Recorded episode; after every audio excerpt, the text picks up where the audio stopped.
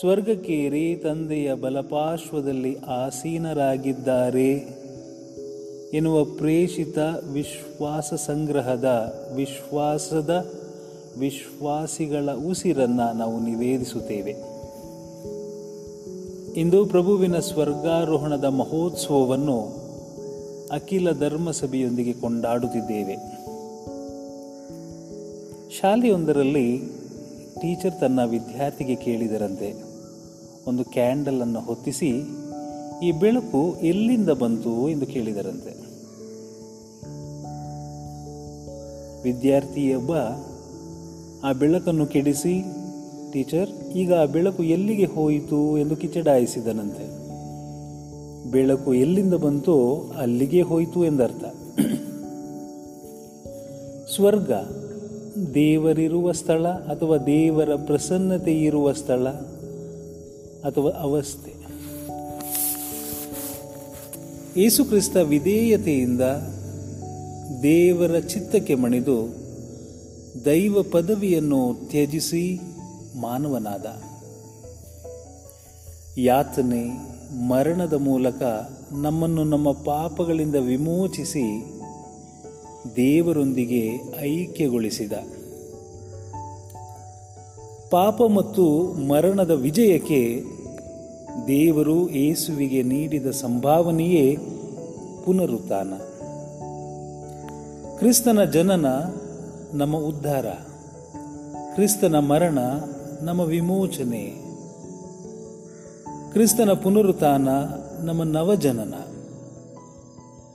ಕ್ರಿಸ್ತನ ಸ್ವರ್ಗಾರೋಹಣ ನಮ್ಮ ಸ್ವರ್ಗದ ಬಾಗಿಲು.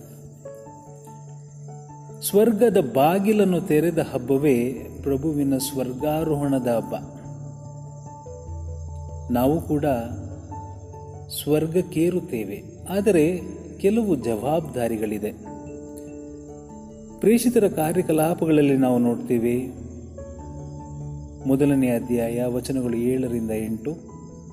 ಪವಿತ್ರಾತ್ಮರನ್ನು ಸ್ವೀಕರಿಸಿರಿ, ಶಕ್ತಿಯುತರಾದ ನಂತರ ಜೆರೂಸಲೇಮಿನಲ್ಲೂ, ಜುದೇಯದಲ್ಲೂ, ಸಮಾರಿಯದಲ್ಲೂ, ಭೂಲೋಕದ ಕಟ್ಟೆ ಕಡೆಯಲ್ಲೂ ನನಗೆ ಸಾಕ್ಷಿಗಳಾಗುವಿರಿ. ಹೌದಲ್ವೇ? ಕ್ರಿಸ್ತನ ಶಿಷ್ಯರುಗಳ ಜೀವನ ಮರಣ ನೋಡಿ. ಉದಾಹರಣೆಗೆ ಸಂತ ಥಾಮಸರು. ಆತ ನಮ್ಮ ದೇಶಕ್ಕೆ ಬಂದು ಏಸುವಿಗಾಗಿ ಸಾಕ್ಷಿಯಾಗಿ ಜೀವಿಸಿದ, ಸಾಕ್ಷಿಯಾಗಿಯೇ ಮಡಿದ. ಹೀಗೆ ಎಲ್ಲ ಶಿಷ್ಯರು. ಈಗ ನನ್ನ ಮತ್ತು ನಿಮ್ಮ ಧ್ಯೇಯ ಏನು?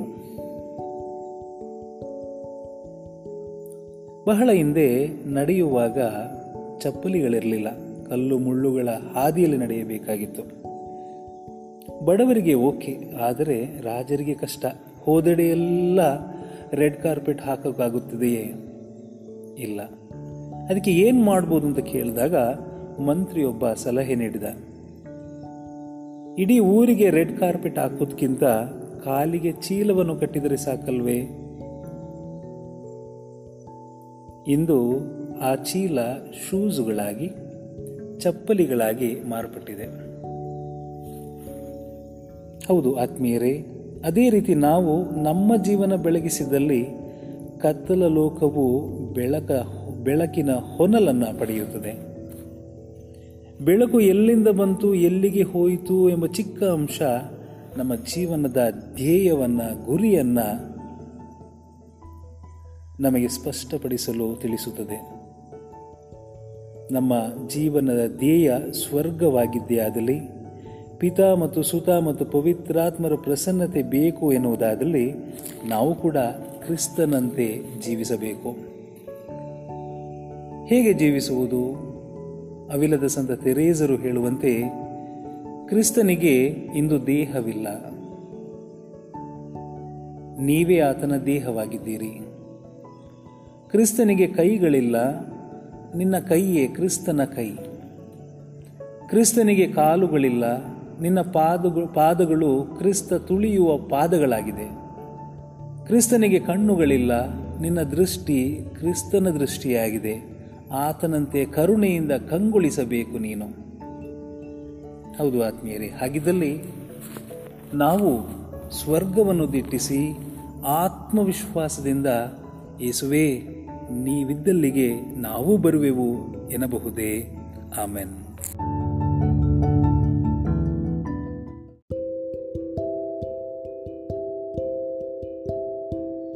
ಕೊರೋನಾ ಎರಡನೇ ಅಲೆಯ ಅಟ್ಟಹಾಸ ಮನ ಕಲಕುವಂಥದ್ದು. ಬಡವರು ಊಟಕ್ಕಿಲ್ಲದೆ ಸತ್ತರೆ ಶ್ರೀಮಂತರು ಉಸಿರಾಟ ತೊಂದರೆಯಿಂದ ಭಯದಿಂದ ಸಾಯುತ್ತಿದ್ದಾರೆ. ಹೌದು, ಮರಣ ಅಥವಾ ಸಾವು ನಮ್ಮ ಕಣ್ಮುಂದಿರುವ ಏಕೈಕ ಸತ್ಯ. ಇಂದು ನಿನಗೆ, ನಾಳೆ ನನಗೆ ಎಂದೇಳುವ ನಾವು, ಇಂದೇ ನನಗೆ ಎಂದಿದ್ದರೆ ಥಾಮಸ್ ಎ ಕೆಂಪಿಸ್ನ ಕ್ರಿಸ್ತನ ಅನುಕರಣೆ, ದ ಇಮಿಟೇಷನ್ ಆಫ್ ಕ್ರೈಸ್ಟ್ನ ಆಯ್ದ ಭಾಗ ಇಪ್ಪತ್ತ್ಮೂರನೇ ಅಧ್ಯಾಯದಿಂದ. ಇನ್ನು ಕೆಲ ಕಾಲದಲ್ಲಿ ಇಹದಲ್ಲಿ ನಿನ್ನ ಗತಿ ಕೊನೆಗಾಣುವುದು, ಸ್ವರ್ಗದಲ್ಲಿ ನಿನಗೇನಾಗುವುದೆಂದು ವಿವೇಚಿಸು. ಮನುಷ್ಯ ಇಂದು ಇದ್ದು ನಾಳೆ ಮಾಯವಾಗುವವನು. ದೃಷ್ಟಿಯಿಂದ ಮರೆಯಾದ ಕ್ಷಣದಲ್ಲಿ ನೆನಪಿನಿಂದಲೂ ಅವನು ಮರೆಯಾಗುವನು. ಅಯ್ಯೋ ಮನುಷ್ಯನ ಬರಡು ನಿರ್ದಯ ಹೃದಯವೇ, ಈ ಕ್ಷಣದ ವಿಷಯಗಳ ಬಗ್ಗೆ ಯೋಚಿಸುವವನಲ್ಲದೆ ಈ ಮುಂದಿನ ವಿಷಯಗಳನ್ನು ಅವನು ಗಮನಿಸಲಾರ. ಇನ್ನೇನು, ನೀನು ಒಡನೆ ಸಾಯಲಿರುವೆ ಎಂಬ ಮನೋಭಾವದಲ್ಲಿ ಪ್ರತಿ ಕಾರ್ಯ ವಿಚಾರಗಳನ್ನು ಒಂದು ಕ್ರಮದಲ್ಲಿರಿಸು. ನಿನ್ನ ಅಂತಃಕರಣ ಶುದ್ಧವಾಗಿರುತ್ತಿದ್ದಲ್ಲಿ ಸಾವಿನ ಬಗ್ಗೆ ನೀನು ತಲೆಗೆಡಿಸಿಕೊಳ್ಳುತ್ತಿರಲಿಲ್ಲ. ಸಾವಿನಿಂದ ತಪ್ಪಿಸಿಕೊಳ್ಳುವ ಪ್ರಯತ್ನಕ್ಕಿಂತ ಪಾಪ ಮುಕ್ತನಾಗುವ ಪ್ರಯತ್ನವೇ ಫಲಕಾರಿ. ಇಂದು ಸಿದ್ಧನಿಲ್ಲದ ನೀನು ನಾಳೆ ಹೇಗೆ ತಾನೇ ಸಿದ್ಧನಿರಲು ಸಾಧ್ಯ? ನಾಳೆ ಎಂಬುದು ಖಂಡಿತವಲ್ಲ. ನಿನಗೆ ನಾಳೆ ನೋಡಲು ಸಿಗುವುದೆಂಬುದನ್ನು ಖಂಡಿತವಾಗಿ ಹೇಳಲು ಹೇಗೆ ಸಾಧ್ಯ? ನಮ್ಮ ಆತ್ಮಿಕನ ಅರಳುವಿಕೆ ದಿನೇ ದಿನೇ ಬಾಡುತ್ತಿರುವಾಗ ದೀರ್ಘಕಾಲ ಬಾಳಿ ಸಿಗುವ ಪ್ರಯೋಜನವಾದರೂ ಏನು? ಹೆಚ್ಚು ಕಾಲ ಬಾಳುವುದರಿಂದ ನಮ್ಮ ಬದುಕೇನು ಪರಿವರ್ತನೆಗೊಳ್ಳಲಾರದು? ಪ್ರತಿಯಾಗಿ ನಮ್ಮ ಪಾಪಗಳು ಇನ್ನೂ ಹೆಚ್ಚಾಗುವ ಸಾಧ್ಯತೆ ಇದೆ. ಈ ಪ್ರಪಂಚದಲ್ಲಿ ಒಂದು ದಿನಕ್ಕಾದರೂ ನಾವು ಯೋಗ್ಯ ರೀತಿಯಲ್ಲಿ ಬಾಳಬಹುದಿತ್ತು. ಹಲವರು ತಾವು ದೇವರತ್ತ ತಿರುಗಿದ ವರ್ಷಗಳನ್ನು ಎಣಿಸುವರು, ಆದರೆ ಅವರ ಈ ಹೊಸ ಜೀವನದ ಫಲವಂತೂ ಅತ್ಯಲ್ಪ. ಸಾವು ಭಯಂಕರವಾದರೆ ದೀರ್ಘ ಜೀವನ ಇನ್ನೂ ಹೆಚ್ಚು ಭಯನ ಭಯಾನಕ. ಸಾವಿನ ಕ್ಷಣವನ್ನು ನಿರಂತರ ಕಣ್ಣ ಮುಂದಿರಿಸಿ ಅದಕ್ಕೆ ಸಿದ್ಧನಾಗಲು ಯೋಗ್ಯ ರೀತಿಯಲ್ಲಿ ಅನುದಿನ ಬಾಳುವವನೇ ಭಾಗ್ಯವಂತ. ನೀನು ಯಾರಾದರೂ ಸಾವನ್ನಪ್ಪಿದ್ದನ್ನು ಎಂದಾದರೂ ಕಂಡಿದ್ದರೆ ಅದೇ ದಾರಿಯನ್ನು ನೀನು ಸಹ ಹಿಡಿಯಲಿಕ್ಕೆ ಹಿಡಿಯುವೆ ಎಂಬುದನ್ನು ವಿವೇಚಿಸು. ಸಂಜೆಯ ತನಕ ನೀನು ಬದುಕಿಲ್ಲ ಬದುಕಿರಲಾರೆ ಎಂದು ಮುಂಜಾವಿನಲ್ಲಿ ಯೋಚಿಸು. ಸಂಜೆ ಮರುದಿನವನ್ನು ಮುಂಜಾವನ್ನು ಕಾಣುವ ಧೈರ್ಯದಿಂದ ಇರದಿರು. ಯಾವಾಗಲೂ ಜಾಗೃತನಾಗಿರು. ಸಾವು ಸನಿ ಸನ್ನಿಹಿತವಾದಾಗ ತಾನು ಸಿದ್ಧನಿಲ್ಲವೆಂದು ಗುರುತಿಸುವ ಸ್ಥಿತಿಯಲ್ಲಿರಬೇಡ. ಎಷ್ಟೋ ಜನರು ತಾವು ಸಿದ್ಧರಾಗಿಲ್ಲದಾಗ ಅನಿರೀಕ್ಷ, ಅನಿರೀಕ್ಷಿತವಾಗಿ ಸಾಯುವರು. ತನ್ನ ಬಾಳು ಹೇಗಿರಬೇಕಿತ್ತು ಎಂದು ಸಾವು ಸನ್ನಿಹಿತವಾದ ಸಂದರ್ಭದಲ್ಲಿ ಕಲ್ಪಿಸಿದಂತೆ ತನ್ನ ಬದುಕನ್ನು ಬಾಳಲು ಹೋರಾಡುವವನು ನಿಜವಾಗಿಯೂ ಧನ್ಯ ಹಾಗೂ ಬುದ್ಧಿವಂತ. ಇಹದ ಬಗ್ಗೆ ತಿರಸ್ಕಾರ ಸದ್ಗುಣ ಭರಿತನಾಗಿರಲು ಮನಪೂರ್ವಕ ಆಸಕ್ತಿ, ಜ್ಞಾನ ಪ್ರೇಮ, ಶಿಸ್ತು, ವಿಧೇಯನಾಗಲು ಸಿದ್ಧತೆ. ಅಹಂ ನಿಗ್ರಹ, ಕ್ರಿಸ್ತ ಪ್ರೇಮಕ್ಕಾಗಿ ಎಲ್ಲ ರೀತಿಯ ಸಂಕಷ್ಟಗಳನ್ನು ಸಹಿಸುವ ಸ್ಥಿತಪ್ರಜ್ಞೆ. ಇವೆಲ್ಲ ಇರುವುದರಿಂದ ಯೋಗ್ಯ ಮರಣವನ್ನು ಸ್ವೀಕರಿಸಲು ಸಿದ್ಧತೆ ಇರುತ್ತದೆ. ಆರೋಗ್ಯವಂತನಾಗಿರುವಾಗ ನೀನು ಅನೇಕ ಕಾರ್ಯಗಳನ್ನು ಮಾಡಬಹುದು. ಆದರೆ ರೋಗಪೀಡಿತನಾದಾಗ ನಿನ್ನಿಂದ ಸಾಧ್ಯವಾಗುವುದಾದರೂ ಏನು? ಸ್ನೇಹಿತರನ್ನು ನೆರೆಹೊರೆಯವರನ್ನು ನಂಬಿಕೊಂಡಿರಬೇಡ. ನಾಳೆ ನಾಳೆ ಎಂದು ಆತ್ಮೋದ್ಧಾರವನ್ನು ಮುಂದೂಡಬೇಡ. ಆಮೇಲೆ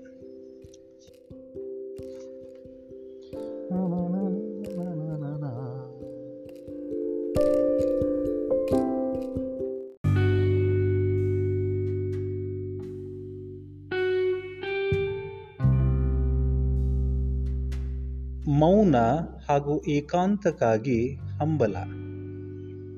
ಏಕಾಗ್ರತೆಯಿಂದ ನಿನ್ನಷ್ಟಕ್ಕೆ ವಿವೇಚಿಸಲು, ಧ್ಯಾನಿಸಲು, ಯೋಗ್ಯ ಸಮಯವನ್ನು ಆರಿಸಿ, ದೇವರು ನಿನಗಿದ್ದ ಹಲವು ಕೊಡುಗೆಗಳ ಬಗ್ಗೆ ಯೋಚಿಸಬೇಕು.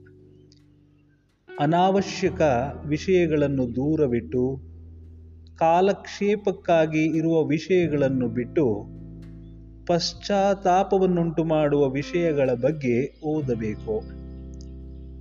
ನಿಷ್ಫಲ ಮಾತುಕತೆಗಳು. ಸುಮ್ಮ ಸುಮ್ಮನೆ ತಿರುಗಾಟ.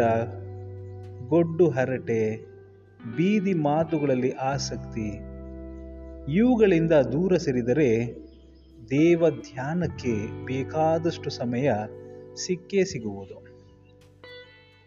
ಶ್ರೇಷ್ಠರಾದ ಸಂತ ಭಕ್ತರು ಸಾಧ್ಯವಾದಾಗಲೆಲ್ಲ ಮಾನವ ಸಂಪರ್ಕವನ್ನೇ ತ್ಯಜಿಸಿ ಏಕಾಂತದಲ್ಲಿ ಸೇವೆಯನ್ನು ಮಾಡಲು ಹಾತೊರೆಯುತ್ತಿದ್ದರು. ಯಾವನೋ ಒಬ್ಬನು ಹೇಳಿದಂತೆ, ಎಷ್ಟು ಬಾರಿ ನಾನು ಪರರೊಂದಿಗೆ ಇದ್ದೇನೋ, ಅಷ್ಟು ಬಾರಿ ನನ್ನ ಮಾನವತ್ವವನ್ನು ಕೊಂಚ ಕೊಂಚವಾಗಿ ಕಳೆದುಕೊಂಡಿರುವೆನು. ನಾವು ಒಣಹರಟೆಯಲ್ಲಿ ಕಾಲ ವ್ಯಯವನ್ನು ಮಾಡಿದ್ದರೆ ಈ ಮಾತು ಸತ್ಯವೆಂದು ನಮಗೆ ವೇದ್ಯವಾಗುವುದು. ಪೂರ್ಣ ಮೌನ ಸುಲಭ ಸಾಧ್ಯ. ಆದರೆ ಮಾತಿನ ಮೇಲೆ ಹಿಡಿತವಂತೂ ಬಹು ಕಷ್ಟ. ಮನೆಯ ಹೊರಗಿದ್ದು ಅತಿ ಜಾಗೃತನಾಗಿರುವುದಕ್ಕಿಂತಲೂ ಮನೆಯೊಳಗಿರುವುದು ಬಹು ಸುಲಭ.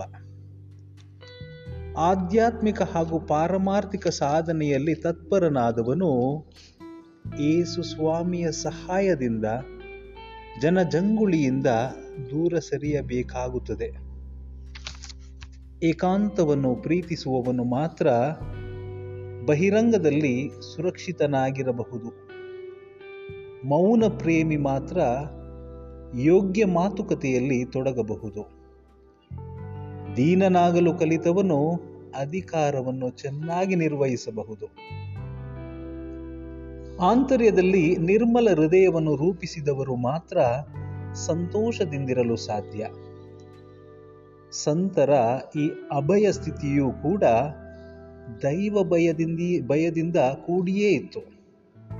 ಶ್ರೇಷ್ಠ ಸದ್ಗುಣಗಳಿಂದ, ವರಪ್ರಸಾದಗಳಿಂದ ಅವರು ಪುನೀತರಾಗಿದ್ದು, ತಮ್ಮ ಬಗ್ಗೆ ಬಹು ಜಾಗೃತಿಯಿಂದಿದ್ದು ವಿನಮ್ರರಾಗಿದ್ದರು. ಆದರೆ ದುಷ್ಟರ ಧೈರ್ಯಕ್ಕೆ ಮೂಲ ಅಹಂಕಾರ ಮತ್ತು ಸೊಕ್ಕು. ಕೊನೆಯಲ್ಲಿ ಇವುಗಳೇ ಅವರನ್ನು ವಂಚಿಸುತ್ತದೆ. ನಾವು ಅದೆಷ್ಟು ಯೋಗ್ಯ ಹಾಗೂ ಭಕ್ತಿಪೂರ್ಣವಾದ ಉಪಾಸಕನೆಂದು ನಮಗೆ ಭಾವಿಸಿದರೂ ನಾವು ಬದುಕುವಷ್ಟು ಕಾಲ ಈ ಸುಭದ್ರತೆಯಲ್ಲಿ ಉಳಿವೆ ಎಂದು ಭಾವಿಸ, ಭಾವಿಸದಿರುವುದೇ ಉತ್ತಮ.